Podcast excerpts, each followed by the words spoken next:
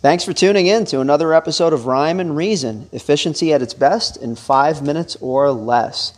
So it's Saturday. I just finished a bike ride to battle multiple sclerosis. By the way, I do a lot of stuff, all right? And you just got to deal with the bragging. Sometimes I talk about things. It's really not for me, it's for the cause. Whatever the cause is, that's what I want to talk about. Take me out of it, I don't matter. Today, Went out, did a bike ride to battle multiple sclerosis. Um, it's actually something that I've been doing for about 15 plus years with my pal Keith.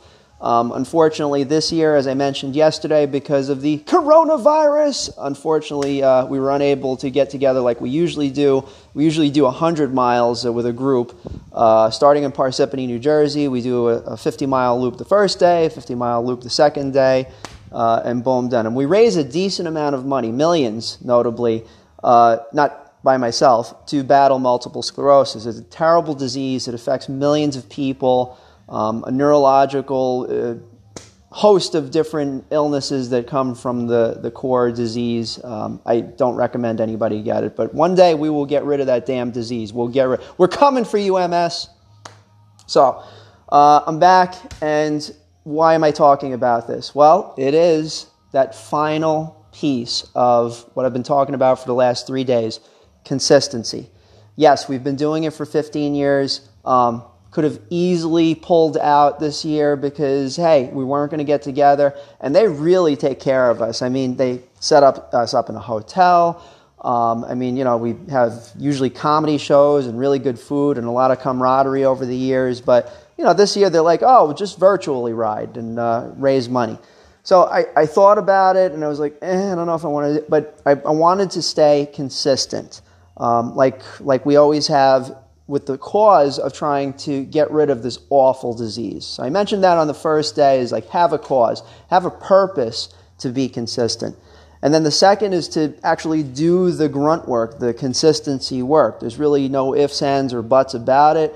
Um, you know, either you're doing it or you're not. You just have to get out there and grind every day toward that goal that you set. And then the third is the plan. All right, now as you get out there more and more, a plan starts to emerge of how you're going to keep on going forward with that same consistency of what you want to accomplish.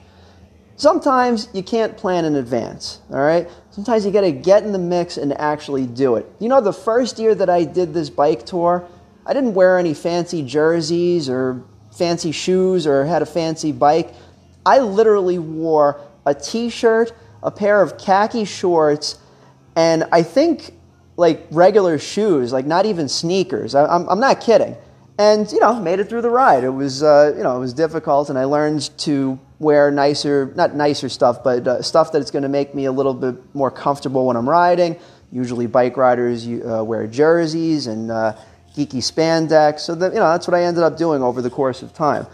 Um, but, you know, we can't plan for what, what's going to happen right in front of us every single moment. But when the time comes that we realize that we need to make a more long term plan, that's where you sit down and you use the technological tools that I talk with you day in and day out about on this podcast, Rhyme and Reason.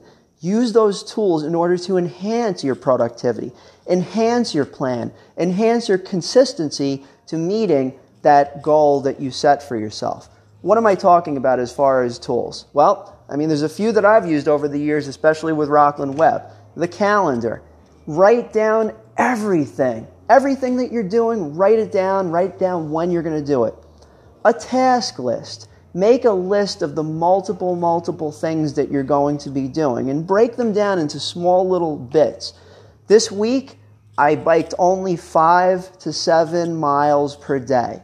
Today, we jacked it up to 21 because this is the actual virtual tour. Now, admittedly, I would be doing 50, but you know, I just settled in on the 21 number. That's what I biked today. So that's the thing. You make a list and you, you just build up over the course of time based on how you feel that you're going to be able to make it through. So that's it. That's the three parts of really remaining consistent. One, have a goal or an objective or some sort of a, a vision to move toward. Two, plan to do that grunt work. And three, to make your life a little bit easier along the way, use tools in order to get the job done. That's it for now. Remember about the book and World Vision. Talk to you tomorrow, y'all.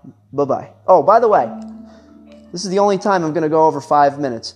You can donate to the Multiple Sclerosis Foundation. If you go to my timeline on Facebook, I have a link to our club, the Half Fast Club, and uh, I'm hoping you'll donate, you know, five or ten bucks. I'll send you a copy of the book 2016 that was written, um, How to Program Your Life. Helps you to be more productive in your business and professional life.